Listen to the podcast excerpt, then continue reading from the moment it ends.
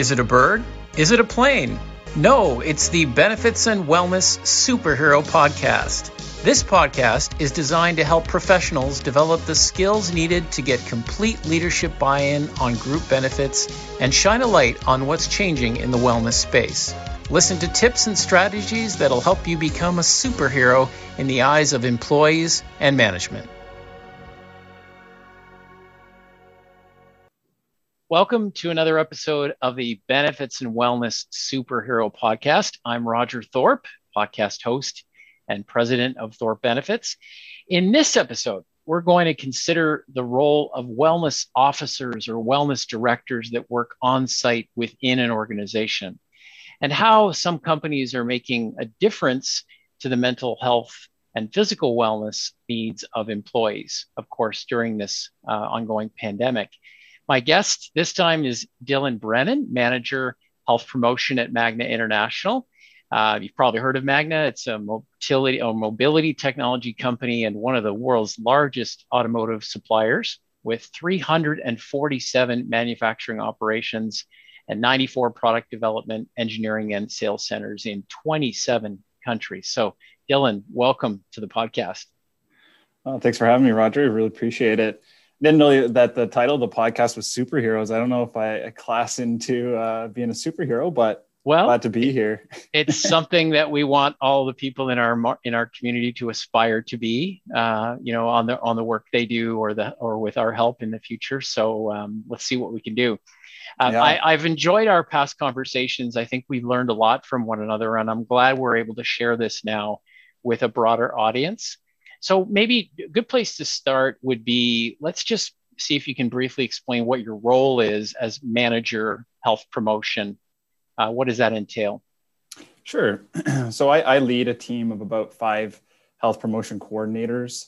Um, and basically, what, what they do is they travel from plant to plant here in Canada. We have about 50 different sites in Ontario. And uh, mm-hmm. so we subdivide that out and then they travel each month to our different divisions and plants running our health promotion program. So, me specifically, I just help lead them. I develop our team strategic planning and I work with them very closely. We, we have a really tight knit team developing what we're going to do, how we're going to do it, focusing on resource building, that kind of thing. Mm-hmm. And then I focus my time on helping to develop those bigger projects like health challenges or um, coaching, that kind of thing, and and just help guide the team through it. Okay, so just a very simple job, no big deal, right? yeah, yeah uh, sounds good. It sounds like a good challenge. So, if you were to describe kind of the overall approach uh, or the method that Magna uses with wellness, how would you describe that to someone? Yeah, we're um, a very hands-on approach. I actually, when I was preparing for this podcast, I, I thought uh, I came across that we have been together as a wellness team here at Magna for ten years. Next year will be our tenth mm. year as a program. So we've really developed. We started with education, and uh, now we're very hands-on. Is what I'd say is our approach. We are in person every month. We hit every uh, work shift. So day, afternoon, night, doesn't matter. We're going to be there on the lunch. We're available for one on one coaching. We answer questions nonstop. We do screening, biometric screening. We tailor our advice based on that. So we get the mm-hmm. objective mm-hmm. readings with some of our subjective conversations. So it's very hands on. And I think that's what really sets us apart from other wellness programs. Yeah, I would think it does. Um, and, and I guess in that way, you've decided that that is the right way to do wellness hands on on site and do you believe that that or other things are kind of the keys to getting kind of the, the true business case return on that investment and ultimately getting some behavior change yeah, well, especially for our workforce. Like, if you think about the automotive industry, um, we have a lot of plant workers, so they're on the line. They're they're quite literally making the parts that we that we uh, pump out. So they're not necessarily behind a computer. They're not with their phone all day. Uh, we have hmm. to really change our approach to to reaching out to these people. And the best way to do that is quite literally showing your face, being on site, and offering these types of screenings. They may not have time to go to the doctor. You know, we could say, "Hey, go to the hmm. doctor all you want," but if they're not going to get the time, then we have to help make the time. And that's why we show up on their lunch. They have a half mm-hmm. hour, they can eat their lunch, they could still come see us. And what we've seen from that is benefits right across the board. Like from the company's perspective, we've we've reduced absenteeism, uh, we've saved costs left, right, and center with with just even just reducing our absenteeism, keeping people in the work workforce, um, reducing the amount of short-term leave, uh, long-term mm-hmm. leaves, and then just providing education and availability to resources. I think is is another really key piece that benefits the employees directly. If they can't mm-hmm. find answers to questions, they come to us, and we provide it within pretty much within 24 hours. Where bam, you got your answer. I think that that is your story of Magna is uh, quite famous in terms of its ability to show uh, a, a, true business case and a return uh, mm-hmm. on those levels that you described. Uh, many companies, you know, don't have those metrics that they can track accurately enough to see that uh, come back. And for many, it's just the right thing to do, and then they see it uh, through culture change and vibe, right? Right. Um, so I, I guess are you still, I guess, always kind of honing that approach because as times change, as new things come along? Is it is it something that's always evolving? Well, I think the pandemic itself really threw us a curveball. I mean, it threw everyone mm-hmm. a curveball, but we, because we were in a, an in-person, hands-on approach, we basically at the start of the pandemic, all of our health promotion team got pulled and shifted into uh, COVID response. And honestly, right. since March 2020, we haven't done much else other than really passive programming for our wellness side of things, just because we've been so preoccupied with our global pandemic response. Right? It's a it's a big company. We're in so many different countries, mm-hmm. um, and and that has definitely caused, wreaked havoc for our team. So I think one of the things that we're honing is going back to the basics. Passive programming is probably the most basic part of wellness that you can do is education and since it became so second nature to us, now focusing in on that and trying to refine it to be the best that it can be for our employees is definitely a work in progress that we're working on yeah. actively right now. Yeah, I mean, but I guess the one part of that answer is, um, you know, don't get away from what has worked in the past, right? Yeah. Uh, it would be easy to uh, get shaken up and off onto tangents uh, and distracted but teaching people and giving them that baseline education is something they will take and move through right in terms of For having sure. that sort of healthcare literacy level. Um, and i would imagine just to if you could speak to the you know aside from the business case you you see people and their health improve right? You see stories and experience in that. That must be really fulfilling for you to see that. Yeah pre-pandemic for sure. Uh, yeah. pre-pandemic i say because we haven't really necessarily had the same type of exposure to our employees as as when we are in the plants physically working with them mm. um, and i personally I'll, I'll, speak to a few uh, people that i helped a lot i, I saw people who uh, reduced their blood pressure from high to borderline high which i know doesn't sound like much but that's that's a huge mm-hmm. improvement mm-hmm. i've helped people lose over 50 pounds just because i was involved with them and i cared and mm-hmm. that that when you when you see those types of results uh, as a person just as a person mm. it's so enlightening it's it's it feels good for you and then that encourages yeah. me to keep going and, and keep helping that person I, I think that's both sides right i mean you need to feel motivated based on that human factor rather than just looking at you know bottom line stats right yeah so sure. uh, uh, you day to day you need to feel that um, now the pandemic obviously distracted us, of course. We had to deal with that and the health and safety that comes with that issue. Um, but if that also shone a light on the mental health concern, right? The stresses that people were uh, dealing with at home, uh, their uncertainties of, of life and work. Um, how did the mental health part uh, sort of come into the picture with you? And, and maybe it's not something we're quite we've quite figured out yet, but where do you see that the Magna addressing or dealing with mental health in the future? Yeah, it's a sh- it's a shame that and the I mean, it's a shame the pandemic hit in general. But what we yeah. were starting to do in early 2020, late 2019, was we were rolling out a uh, mental health awareness campaign at Magna. uh, which we called Healthy Minds at Magna. Mm-hmm. And part of that was a passive promote, uh, promotion program, uh, educating people on just what, what is mental health, what is mental illness, how that's different. And the whole purpose of that was to try to reduce the stigma in our employees. Um, I think if anyone thinks that there's no stigma around mental health, just probably needs to look inward a little bit to understand that there are there's huge stigma. So we were launching this campaign, and in tandem with that, we were um, training all of our leaders at each of our plants and at our corporate offices in uh, Ontario for mental health first aid training.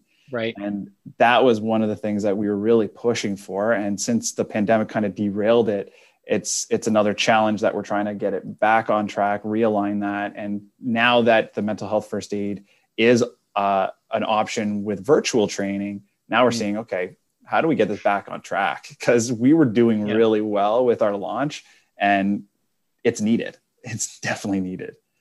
Yeah, that foundational awareness to me is the is the key, right? Because mm-hmm. we can have all kinds of tools and and safety nets, but if people just don't feel right about even reaching out for help, then you know what's the point? So mm-hmm. um, I think that's a long term but very very appropriate strategy um, to reduce that. And stigma could be different depending on the organization, right? It could be worse in other places. If it's a safe conversation for leaders and managers and employees to have, then we're going to reduce the stigma. And so that's great. Mm-hmm. Um, what about uh, obviously Magna is a large company, has a lot of resources, uh, has an obvious business case for, for doing wellness. Uh, what do you think, or what advice might you give, or insights might you share with smaller organizations, perhaps, on what they could do about wellness? I, I think any wellness program starts with education. Mm-hmm. That's the most basic form of a program is just education first. Maybe that's a poster on a communication board. Maybe it's an email with the poster. Maybe it's handouts that can go to each person's desk um, in, in that context. And then anything beyond that, you can take that to the next level of maybe challenges um, and mm-hmm. launching bigger challenges. So education always starts then you can take it to the next level, maybe challenges. Launch mm-hmm. a one month walking challenge, launch a one month mental health challenge where you just maybe write in a gratitude journal every day, one thing that you're thankful for that day. Something mm-hmm. simple. It doesn't have to be complicated. I think that the best challenges are very simple because it means everyone can join and it mm-hmm. offers everyone something that they can work on for themselves.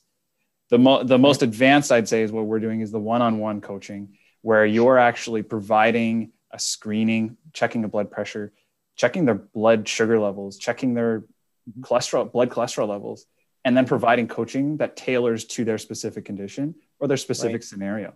That's, I think, the most elite. But always starts with education, and that goes right through whether you're advanced, whether you're middle of the road wellness program, education's yeah. everywhere. Yeah, I have to agree. Uh, starting with that and then following it up with action that people can take from what they've learned into their life. And uh, the trifecta is doing it within a community where people support each other on that uh, and where it's a safe thing and good thing to do. So uh, I think we're on the same page with that. Um, so as we sort of finish up here, what, um, as you do a lot of internal work and companies themselves would do things on their own, um, what do you see happening in terms of balancing both internal programs with other outside vendors or tools that are obviously there's tons of them now available? How do you see those things coming together? Yeah, we uh, we do utilize outside vendors depending on our initiative. So, for example, we are involved in a few bigger fundraisers. We've um, supported the Global 6K for Water from World Vision um, for the past three years or so from our Wellness Canada perspective. And so we bring in outside vendors to help us with the launch of that. Um, we use outside vendors to help with building challenge, pla- challenge platforms on our website. And um, depending on the specific location, sometimes they get uh, a contact that reaches out and says, Hey, can we offer this at, at your plant? And we help basically be the middleman for those types of outside vendors. So we have a, a mental health um, meditation works is what they're called and they basically come in and they help out some of our plants and they just mm-hmm. offer their services. So we definitely tie them in and we we like to because we're not obviously focused on everything all at once and and they have a targeted approach that we like. So yeah, always willing to talk to them and make that available. Yeah, I guess it's an it's a never ending and evolving yeah. uh, marketplace of options, right? So I, I, think that's where we see our role as uh, you know the the filter and the wisdom to make sure people do choose the right vendors that might fit without uh, you know being sold heavily sold on those as the best and only option because we mm-hmm. know that there's lots of them out there um, okay so just wrapping things up well let's go to more of a predictive uh, uh, conversation where do we see this all going in the next few years where you know how do you think this might uh, evolve into becoming better or or or different in terms of corporate wellness? Yeah, I, th- I think it's going to be unfortunately, but fortunately, there's going to be a heavy involvement by the health promotion teams, the wellness teams. Uh, it's mm-hmm. going to be a balance of trying to be proactive while fighting those immediate fires that are just raging all around us with mm-hmm. mental health and physical health problems as a result of the pandemic. And I think looking into that lens of predictability, I think over the next two years, we're still going to be battling the guidance of the pandemic. Like, I don't yeah. think it's going to go anywhere. Uh, oh, it's not going to go away very fast. And so, trying to help navigate the resources, the constant changing of restrictions, the constant changing globally of everyone saying different opinions, trying to narrow that down for our people and giving them good information that helps them make a more informed decision. Mm-hmm. That's, I think, going to be uh, one of those things that we have to adapt and we have to figure out how to do best mm-hmm. let alone the wellness like the, the wellness part definitely needs to adapt but just mm-hmm. helping people make informed decision making about their health while keeping the lens of the pandemic in mind is is definitely going to be the next two years. Yeah i think you're right. I think we're going to have still have lots of uh, things pulling us uh, in different directions.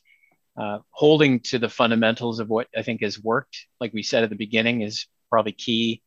Um, but I think what you're talking about really is you're, you're, doing something overall for everyone, but you're also giving people the possible the opportunity to step up on their own issues when they need to, right?